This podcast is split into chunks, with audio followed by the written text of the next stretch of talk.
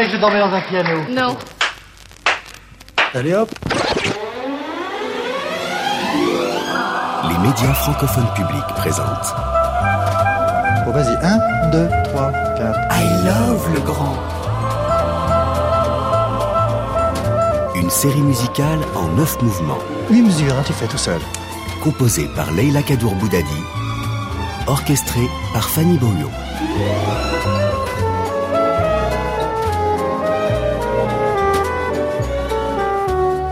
Love le Grand. Faut être un aventurier, merde.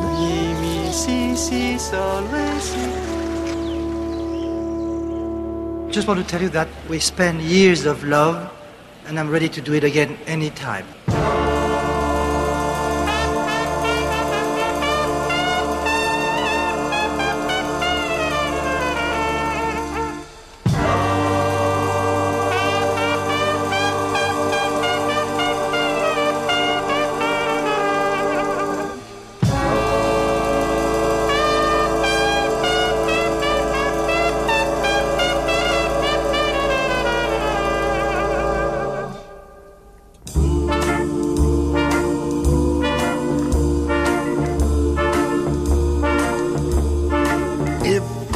Takes forever, I will wait for you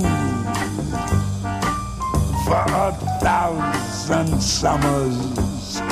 I will wait for you, yeah, babe, till you back beside me, till I'm holding you, till I hear you sigh here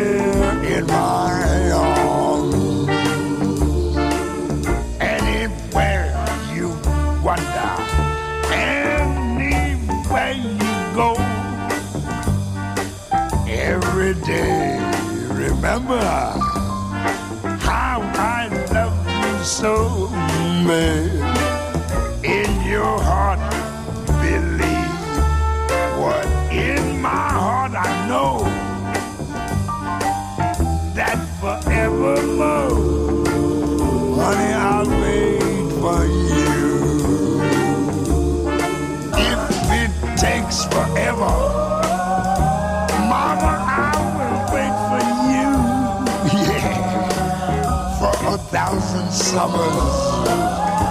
Baby, I'll wait for you. Till you here beside me till I'm touching you and forever sharing your love.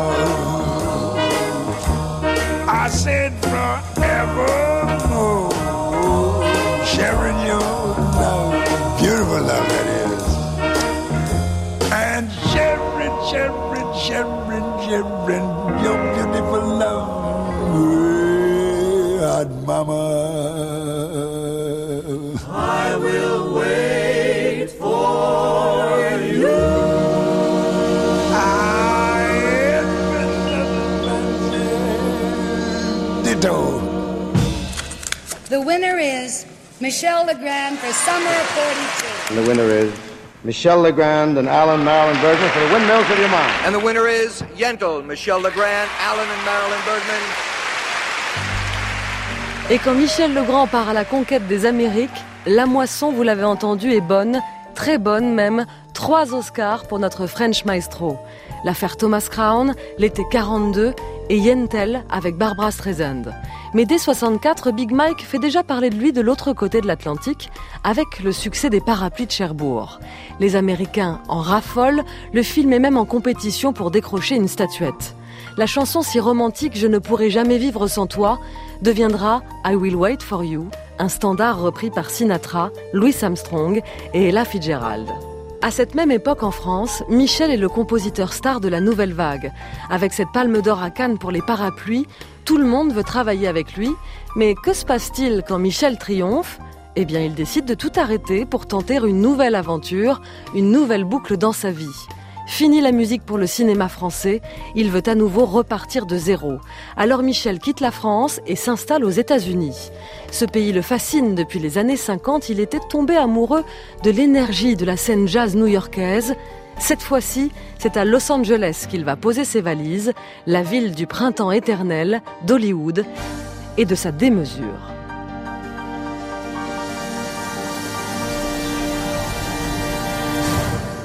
J'ai travaillé pendant sept ans environ à Paris avec les, gens de Nouvelle Vague. Et un jour, je dis à Godard, écoute, Jean-Luc, moi, ça m'emmerde. J'en ai marre de faire de la musique à Paris, ça me rase. Je, fais la musique dessus, mais, mais ce sera le dernier. Puis je découvre après, une fois que la musique fut enregistrée et mixée, tout ça, qu'au film avait mis, et pour la dernière fois à Paris, en énorme, je pouvais plus rester. J'avais dit ça comme une boutade. Alors après, j'ai dans les mois qui suivaient, j'ai pris ma femme et mes enfants sous le bras, je suis très fort. Et là, j'ai profité de ça pour aller m'installer aux États-Unis, à Hollywood, où nous sommes restés deux ans et demi. I Love le Grand. Sixième mouvement. Le French Maestro. Avec par ordre d'apparition. Son fils, Benjamin Legrand. Son frère, Benjamin Legrand. Stéphane Le Rouge, biographe. Alan Bergman, parolier. Éric Berchaud, pianiste. Xavier Beauvois, cinéaste. Laurent Delmas, journaliste. Sa femme, Macha Merrill. Music by Michel Legrand. Vous savez, mon père, il a toujours essayé d'échapper à tout finalement. Il a passé sa vie à échapper à une étiquette qu'on aurait pu lui donner, à une image qu'on aurait pu lui donner. Alors dès qu'il avait un truc, hop, il partait vers autre chose. Par exemple, quand on est parti à Hollywood, c'est parce qu'il faisait beaucoup de musique pour la nouvelle vague. Ça se passait très bien, il était demandé, il y avait Jean-Luc Godard qui lui demandait des musiques, enfin tous les gens de l'époque. Et puis mon père en a eu marre, il a eu voulu, il a voulu faire autre chose. Alors clac, on est parti, lui comme un aventurier à Hollywood où personne lui avait rien demandé, mais il a passé sa vie à échapper aux étiquettes.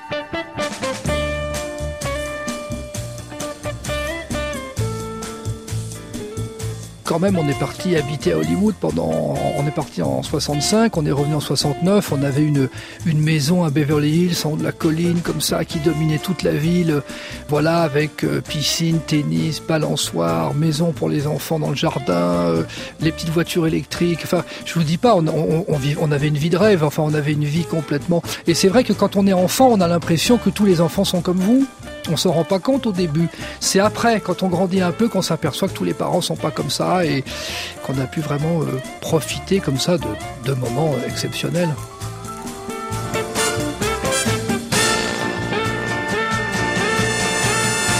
C'est une ville de feignants merveilleuse. Mais vraiment, je crois d'abord, il fait très chaud toujours. Euh, tout le monde a sa petite piscine, son tennis, parce que si on n'a pas sa piscine et son tennis, on n'est rien du tout. Enfin, Hollywood, on n'existe pas. Du fait qu'on a ça, on, on, se baigne beaucoup et on joue beaucoup. Et du fait qu'il fait très chaud aussi, on fait pas, on travaille pas beaucoup. Par exemple, j'ai habité chez des amis là-bas qui, euh, je lui disais par exemple, est-ce que tu es libre mercredi pour aller voir un tel et un tel? Il me dit non, mercredi. Écoute, attends. Alors il sort son petit carnet, il me dit non, mercredi je peux pas parce que Attends, alors, ah non, j'ai mon tailleur à 3h30 et je dois voir quelqu'un vers 8h. Enfin, ah oui. sa journée était complète.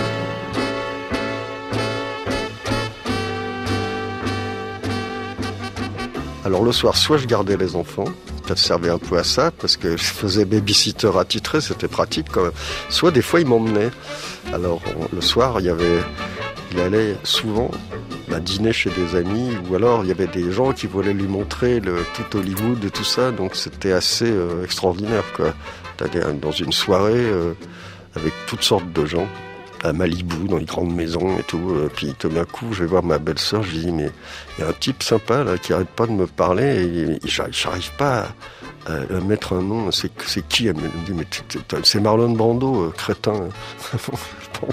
c'était un peu comme ça, c'était très étrange.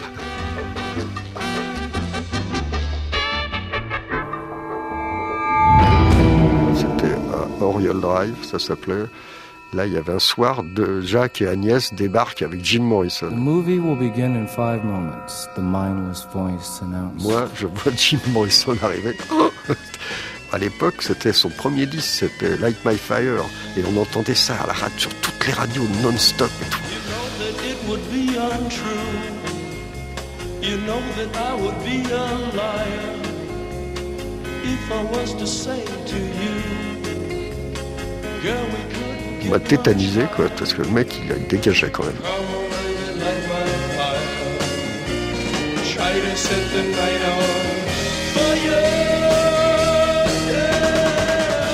euh, Jacques et Agnès étaient très dans le rock'n'roll et un peu même hippie, machin. Puis elle avait fait un film sur euh, avec les mecs qui avaient fait Air, Agnès Lion's Love et tout ça.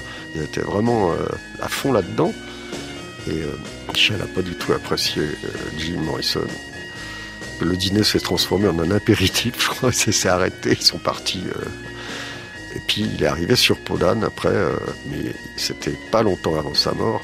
Il était bouffi d'alcool et tout, c'était assez terrible, triste à voir. Donc j'ai vu deux fois Jim Morrison dans ma vie grâce à Michel. Voilà notre Michel Legrand installé en Californie mais sans emploi. Très vite, le couple Demi Varda fait ses valises pour le rejoindre à Hollywood. Agnès Varda tourne un documentaire sur les Black Panthers, ces activistes noirs américains qui inquiètent le pays, et c'est à cette époque-là qu'elle se lie d'amitié avec un jeune rocker qui hypnotise les foules, Jim Morrison. Du côté de Jacques Demy, la greffe ne prend pas. Son film Model Shop, tourné à Los Angeles, qui se veut la suite de la trilogie entamée par Lola et les parapluies, n'est pas du tout dans la même tonalité. Demi ne fait pas du demi, et Michel ne comprendra pas.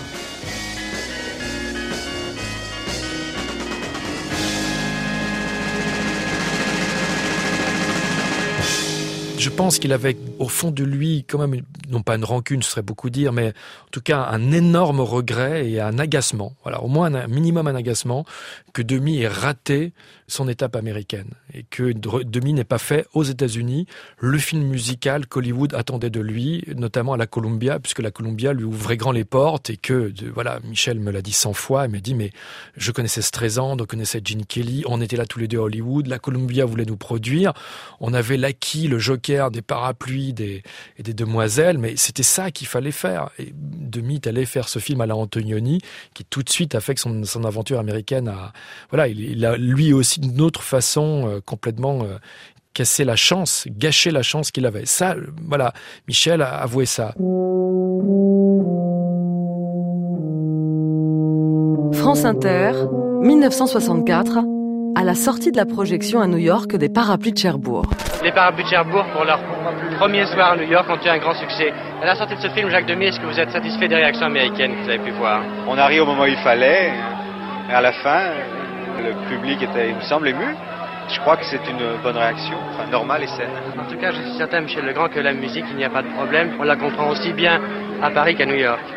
Oui, ça, j'en sais rien du tout. Je, je peux pas vous C'est bien répondre. d'entendre pas parler. C'est vrai, la musique c'est compris par tout le monde. Ouais, fait, ouais, c'est- c'est c'est une chance formidable.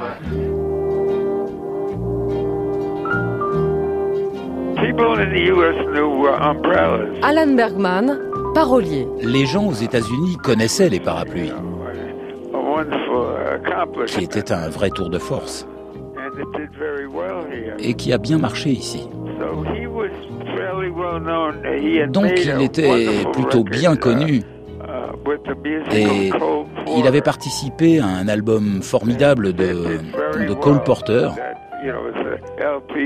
qui était un days. 33 tours à l'époque. He had made a lot of albums with some jazz Il avait fait beaucoup d'albums avec de grands musiciens de jazz. players, and uh, he was well known in Il était bien connu dans ce milieu, People knew him, knew, knew who savaient qui il était, surtout les musiciens.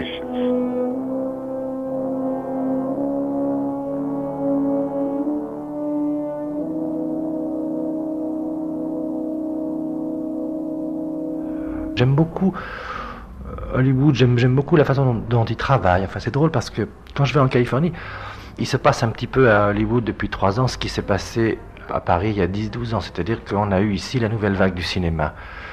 Or, en Californie, maintenant, euh, c'est un petit peu le marasme ci- cinématographique, ce qui est excellent parce que ça va laisser enfin la place à des tas de jeunes euh, réalisateurs qui n'avaient pas de place auparavant de même pour les musiciens, de même pour les producteurs, de même. Bon, euh, j'ai donc eu la chance de rencontrer des, tas de types épatants, enfin des gens pleins de talent, des gens pleins d'idées, qui m'ont confié leur musique et je me suis beaucoup beaucoup amusé avec eux.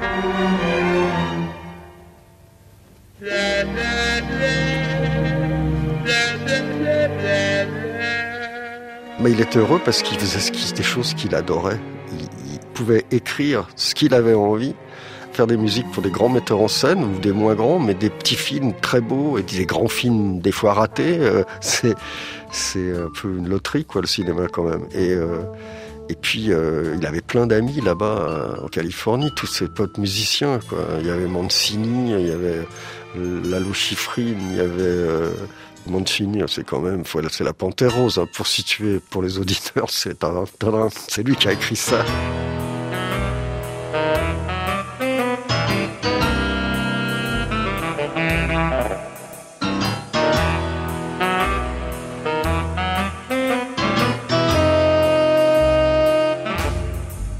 Quand on est parti habiter à Los Angeles, mon père n'avait pas de commande. On est vraiment, il m'a raconté, on est vraiment parti comme ça.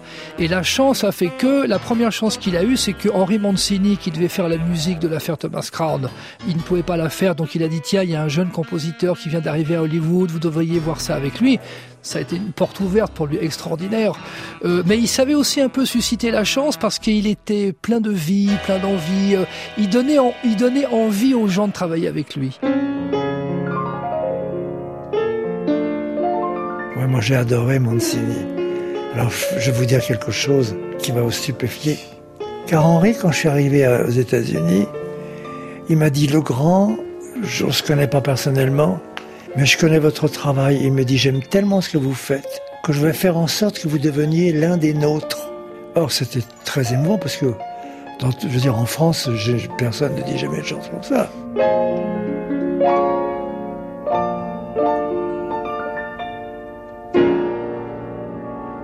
Alors j'ai fait un très mauvais film pour commencer, un très mauvais film pour continuer.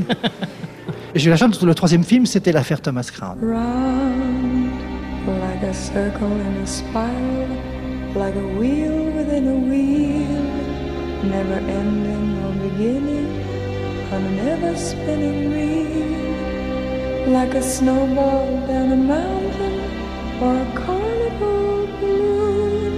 like a carousel that's turning, running rings around the moon, like a clock whose hands are sweeping past the minutes of its face, and the world is like an apple whirling silently in space, like the circles that you find in the windmills of your mind.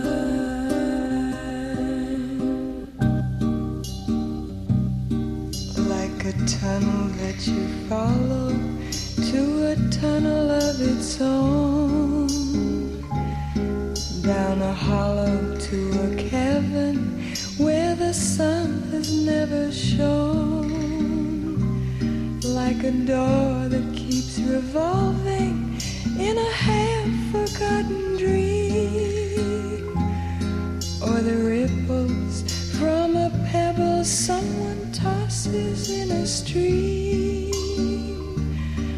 like a clock whose hands are sweeping past the minutes of its face, and the world is like an apple whirling silently in space, like the circles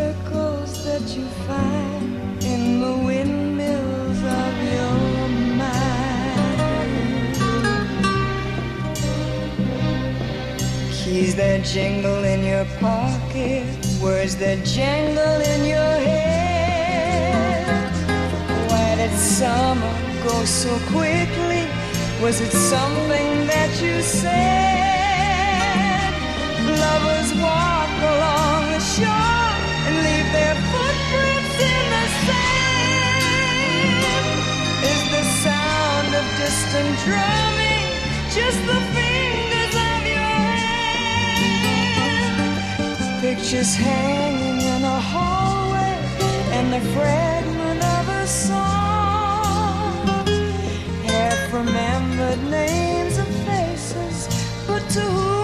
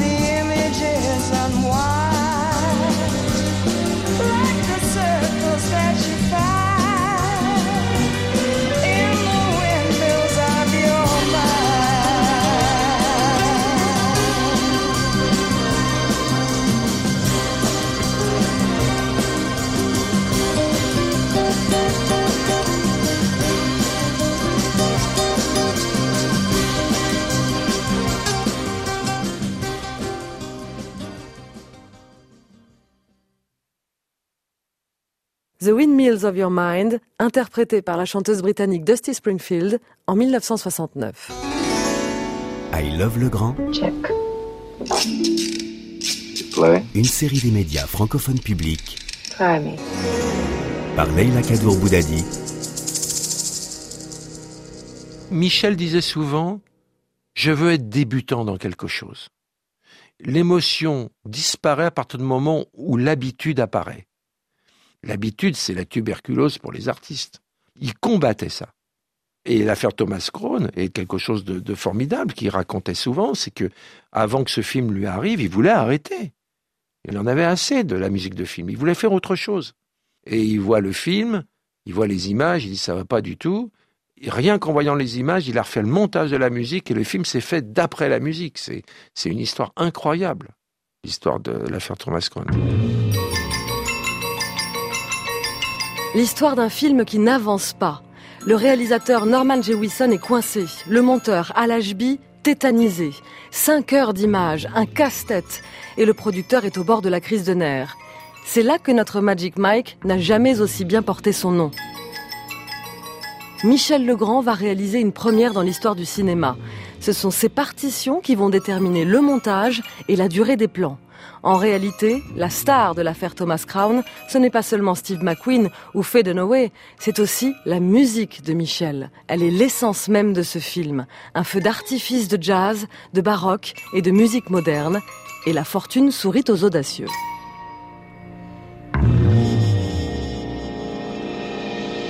Ça n'a pas peur, on n'a aucune chance d'être un héros. Et pour être un héros, il faut être en danger.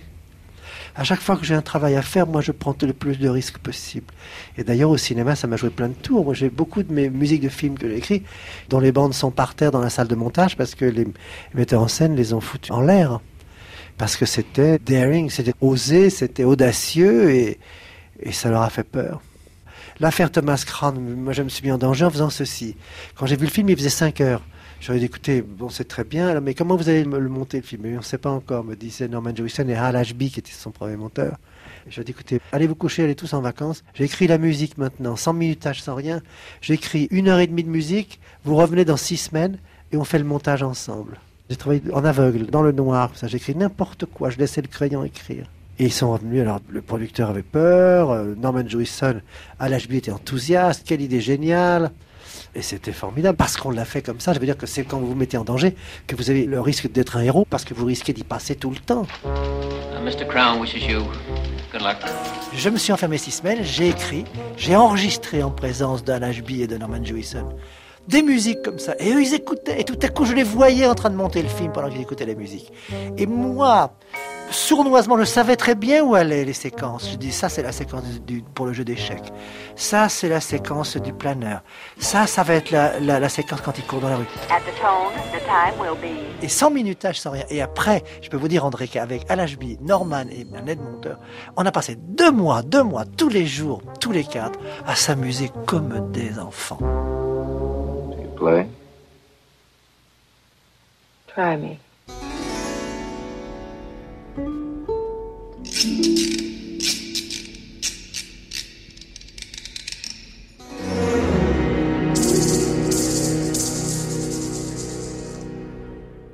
les scènes, par exemple, qui sont très très longues, comme le, le, le, la, la séduction devant le jeu d'échecs, durent 7 minutes. Or, un, un cinéaste sans musique n'aurait jamais fait une scène de 7 minutes. Mais la musique a guidé tout ça.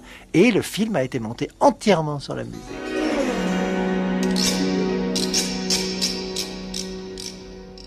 Moi, j'avoue que la musique, j'ai- j'aime bien que ce soit euh, mélodieux, que ce soit beau, que euh, ça raconte quelque chose, euh, que ce soit un peu flamboyant. Ou... Ouais, c'est en l'affaire Thomas Crown, c'est ex- c'est exceptionnel. C'est ça transcende tout. Et... En fait, j'ai besoin d'une musique de film, j'ai besoin de pouvoir l'écouter sans le film. Il y a certaines musiques de films, s'il n'y a pas le film avec, vous pouvez pas. C'est illustratif, c'est voilà, ça fait peur, c'est machin, c'est pas. Et là, non, c'est pas ça, quoi.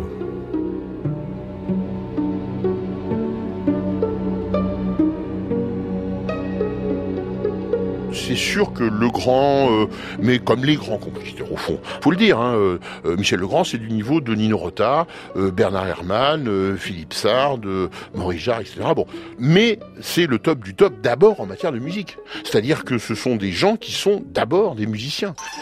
D'ailleurs, en général, un bon nombre d'entre eux, dont Michel Legrand, ils ont une, une œuvre concertante euh, à part, à côté du cinéma. Euh, le cinéma est pas, euh, je dirais, euh, un parent pauvre dans, dans le, chez Michel Legrand. C'est une forme de son expression musicale. Et quand il décide effectivement de s'intéresser à un film, il le fait jusqu'au bout. C'est quand on lui apporte le l'affaire Thomas Crown euh, nue de, de musique, il prend le film en entier et il va écrire la musique sur les images qu'il verra, ce qui est le- la- l'adéquation totale en quelque sorte de d'un musicien et d'un film. Check. Let's play something else.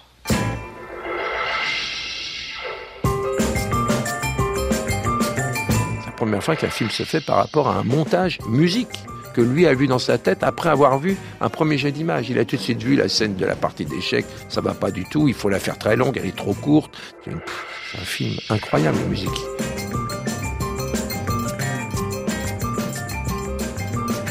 Ce thème principal qui arrive au bout de 20 minutes, 25 minutes, avec le planeur, c'est, sublime.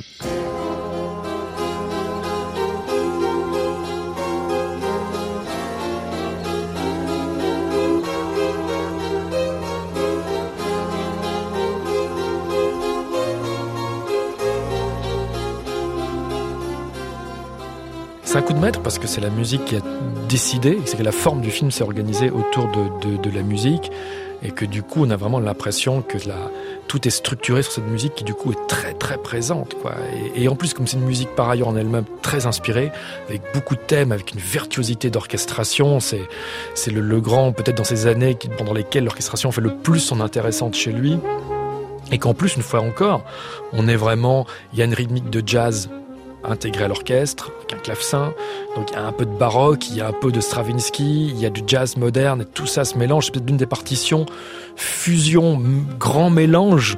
Et en plus, elle est très importante sur le film. Et en plus, il y a les chansons. Il y a la chanson du film, euh, The Windmills of Your Mind, qui fait l'ouverture du film, qui fait la séquence du planeur. Donc elle est très très présente. Alors que sur le, en fait, au montage, pour structurer la séquence du planeur, Norman Jewison et son monteur Al Ashby avaient utilisé euh, Strawberry Fields des Beatles. J'ai eu la chance de pouvoir interviewer Norman Jewison. Il a dit oui, finalement, le monteur du film, ça a été Michel Legrand.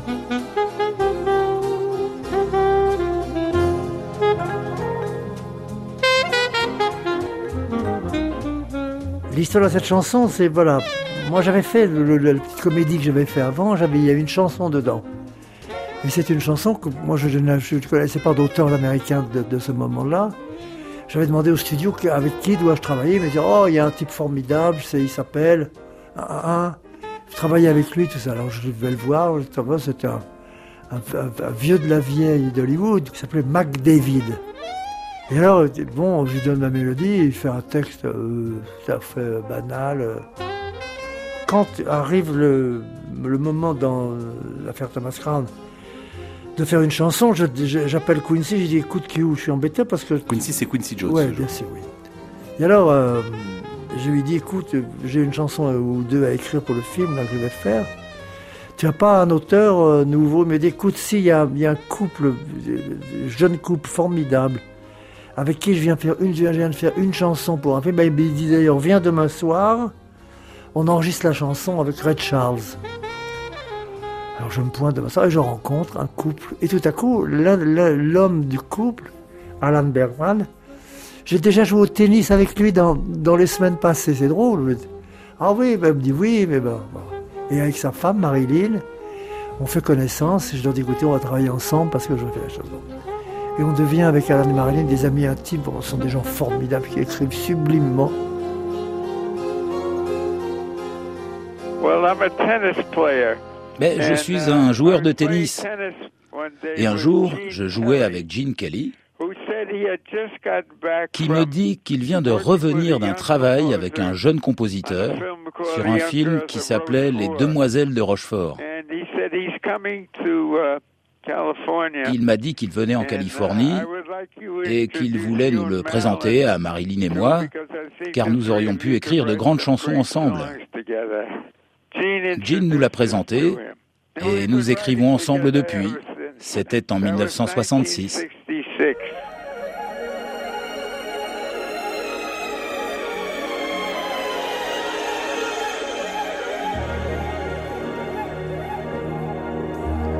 Round like a circle in a spiral, like a wheel within a wheel, never ending or beginning on a never spinning reel, like a snowball down a mountain or a carnival balloon, like a carousel that's turning, running rings around the moon, like a clock whose hands are sweeping past the minutes of its face, and the world is like an apple whirling silently in space, like the circles that you find in the windmills of your mind. Alors celle-là en particulier, en fait, alors je- ils me disent, qu'est-ce que tu, me que tu, tu penses comme texte? Alors je dis, écoutez, je sais pas très bien, la seule chose que je vois, c'est je vois des, choses qui tournent tout le temps comme ça. C'est une espèce de, de, de vis sans fin. Ils parlent, et ils ont écrit un truc formidable. Round like a circle in a spiral, like a wheel within a wheel. Enfin, vraiment avec tout- tous ces... Et ils accouchent de ce texte magnifique. Quand on a ça en main, je demande à Norman Jewison, je dis, à qui on va demander de chanter ça?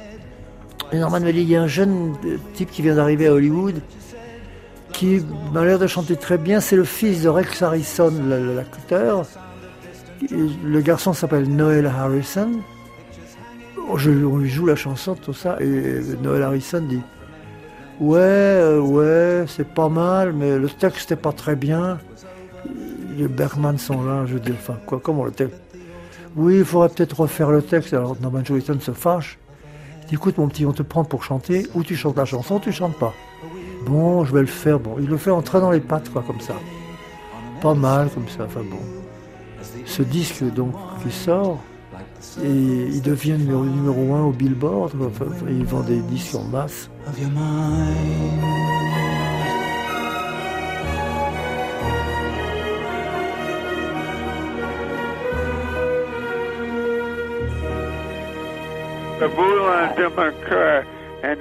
Mais ça ne veut rien dire. Vous savez, les moulins de mon cœur.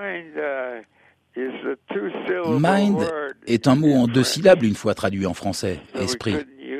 Ça ne pouvait donc pas être traduit comme ça.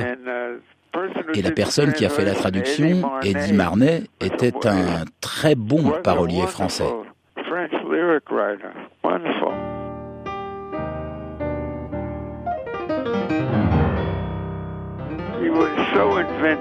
Il était tellement inventif. Vous savez, il travaillait tout le temps.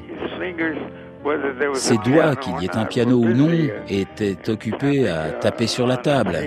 Uh, Quand il arrivait à la maison, il saluait et allait au piano et se mettait à jouer. Qu'est-ce que t'en penses? Constantly Il créait constamment. Uh, he just never Ça ne s'arrêtait jamais. Vous savez, si on était dans l'avion, he would have a- il avait un piano muet sur lequel il s'entraînait. Ses doigts volaient constamment.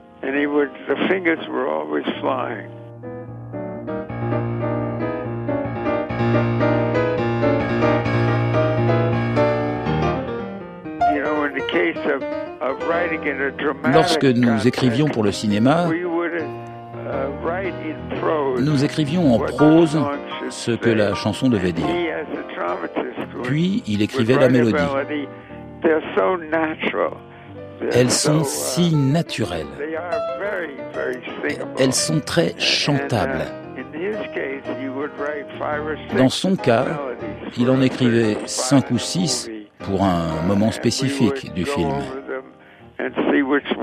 Nous les parcourions et choisissions la meilleure. Et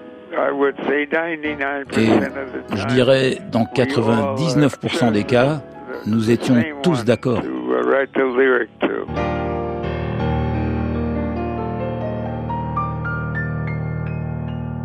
Moi, j'aime beaucoup déchiffrer. Alors, je trouve un, producteur, euh, Saul Chaplin, un, homme qui a fait beaucoup de, de productions de musicaux, de choses comme ça, qui avait une très belle maison avec deux grands Steinway dans sa maison. Et je dis à Saul Chaplin, je dis, tu sais, moi, ce que j'aimerais, c'est de faire chez toi, toutes les semaines, une soirée, où on improviserait des choses, à deux pianos.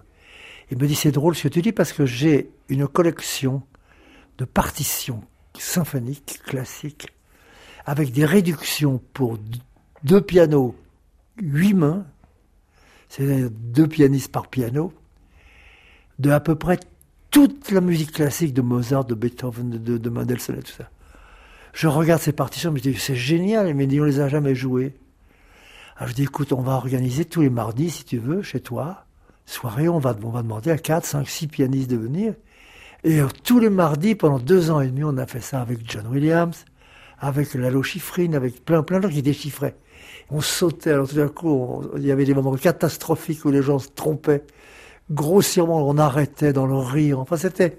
John Williams, il avait inventé, il a dit, on va appeler ce groupe-là le, Golden Hands. Et j'attendais le, mardi avec tellement d'impatience. Et toutes les semaines, c'était enfin, je veux dire, la nourriture qui me manquait, c'est-à-dire de pouvoir jouer de la musique, entendre de la musique, en faire de la musique, avec d'autres musiciens.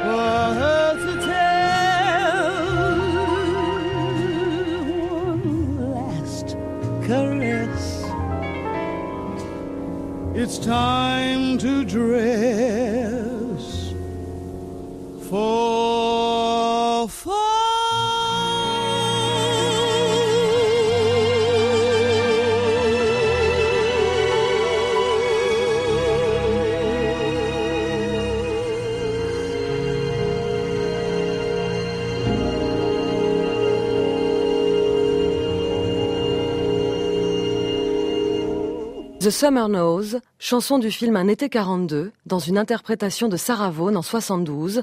Le film offrira un second Oscar au French Maestro. I Love le Grand.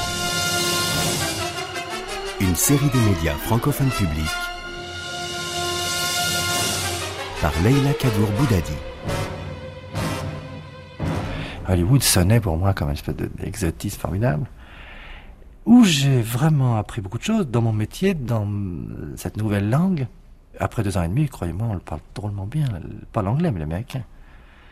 C'est un autre aquarium, c'est un autre, c'est un autre rythme, c'est une autre vie, bien plus facile d'ailleurs, beaucoup trop facile, trop lente et trop. Et je suis revenu dardard, car je, je, je me suis rendu compte que si on reste et qu'on vit aux États-Unis, on perd ce qu'on possède. Moi, je vois par exemple tes, amis américains que j'ai fait là-bas, tous les musiciens, ils arrivent là-bas plein d'inventions, plein de vie. Je veux dire, ils inventent. Et peu à peu, au fur et à mesure des, mois et des années, ils descendent tout doucement pour se retrouver à l'étage de la bonne standardisation américaine. Je me souviens très bien, juste avant la mort d'Edith Piaf, elle m'a dit un jour, elle m'a dit, tu, aimes les États-Unis Moi, j'étais fou, j'étais tout jeune. Je dis, oui, je trouve ça merveilleux, super. Elle m'a dit, en tout cas, si tu vas aux États-Unis, ne reste pas longtemps, parce que si tu restes longtemps là-bas, tu vas perdre ton talent. Et je me suis rendu compte très longtemps après qu'elle a raison. Il y a, il y a une sorte de lenteur, de facilité qui fait que on n'a plus très envie après de ruer. Tout se ressemble, tout redevient à une espèce d'altitude où tout le monde se retrouve. Comment dire On perd toute fantaisie, on perd toute originalité. L'heure de la désillusion, les États-Unis, terre promise pour notre conquérant musicien, va devenir son pire cauchemar. Et cela intervient quelques années à peine après son arrivée en Californie. En 69, l'Académie des Oscars récompense la musique du film L'affaire Thomas Crown. Et étonnamment, Michel, qui ne boude pas son plaisir quand on lui rend honneur, est absent. Il ne montera pas sur scène pour recevoir sa première statuette. C'est le couple Bergman qui sera immortalisé dans les archives de la télévision. Michel est rentré en France Officiellement, il travaille sur un film. La vérité est tout autre. Il est au bord de l'implosion.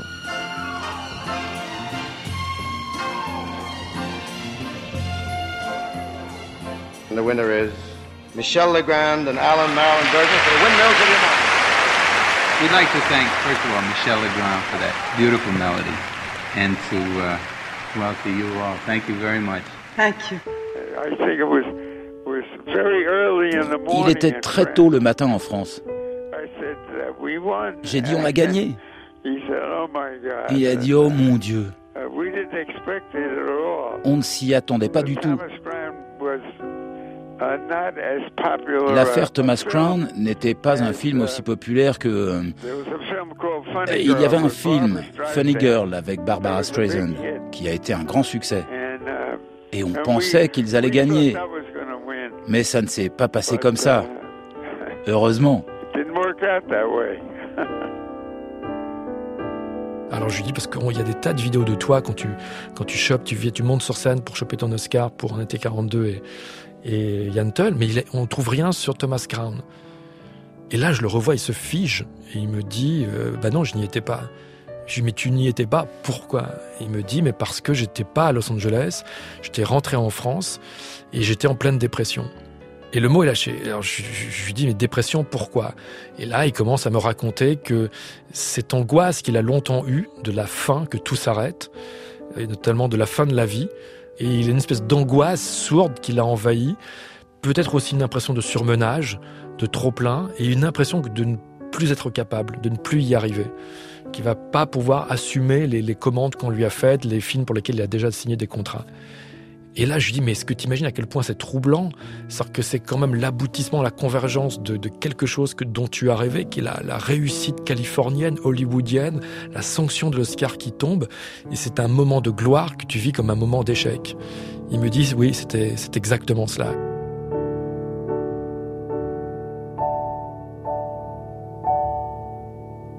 Je quitte Los Angeles parce que j'ai été agrippé par une dépression nerveuse je travaillais beaucoup, je travaillais plein, tout à coup, euh, j'étais pris de vertige devant la connaissance de la mort. C'est-à-dire que tout à coup, je suis pris de détresse et je suis pris de vertige devant cette image de la mort immuable à laquelle on n'échappera pas.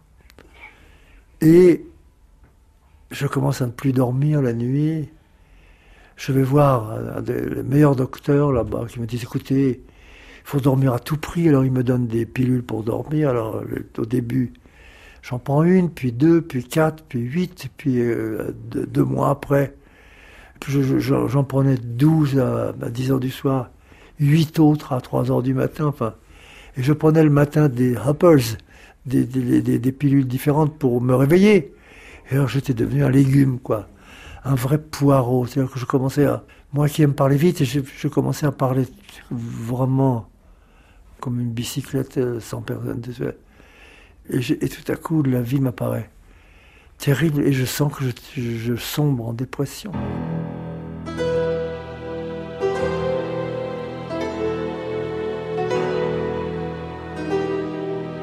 Cette dépression, c'est autre chose. C'est ce qu'on appelle aujourd'hui burning out. C'était qu'il était surmené. Toutes les nuits euh, à composer, à enregistrer, à, coups de café, de rhum et des énormes cigares. D'ailleurs, moi, je n'aurais pas supporté à l'époque, hein, parce que il ne fumait plus. Quand on s'est marié, il ne buvait plus. Mais il a quand même fait tout ça. Donc, il a payé à un moment donné. Et puis, ce burning out, ça l'a sauvé. Parce que s'il était resté aux États-Unis, comme a fait Maurice Jarre par exemple, finalement au bout d'un moment, on entre dans le système et on n'est plus une exception. Et lui, quelque part, il fallait qu'il revienne en France. Il fallait qu'il reste un grand compositeur français que l'on convoquait aux États-Unis, mais qui n'est pas dans le tissu de Los Angeles et avec tous les tics des Américains. Alors, il a bien aimé la vie américaine parce qu'il aimait les plein air, parce qu'il avait des enfants en bas âge et que donc il pouvait être au tennis et à la piscine toute la journée. Mais quand même, très vite, il a eu une nostalgie pour la vie culturelle française et il a eu envie de revenir. Donc, cette dépression, c'est son instinct très fort qui l'a ramené en France. J'appelle à Paris mon, grand ami Michel Fouquet, qui était un docteur prodigieux, qui connaissait tellement le système nerveux de ces gens-là. C'était le docteur de Maurice Chevalier. Je l'entends encore me dire Je vais te rendre la joie de vivre. Et je suis resté d'abord 17 jours dans un lit sans pouvoir bouger.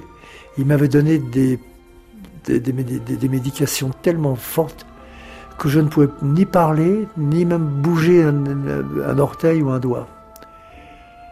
Et le 17e jour, je dors une heure dans l'après-midi. Et je recommençais à vivre. Ce qui m'a permis de retourner en Californie après travailler et Michel Legrand n'aura de cesse de faire des allers-retours entre la France et les États-Unis. Au cours de cette parenthèse californienne, il aura gagné le cœur du public américain, aura scellé une amitié et une collaboration fructueuse avec les Bergman, et sur son chemin, une femme, une interprète extraordinaire, Barbara Streisand. Plus qu'un compositeur de musique, Michel va démontrer là encore un nouveau talent, celui de maître chanteur. Et sur son chemin, il y aura même la voix cristalline du futur roi de la pop, Michael Jackson.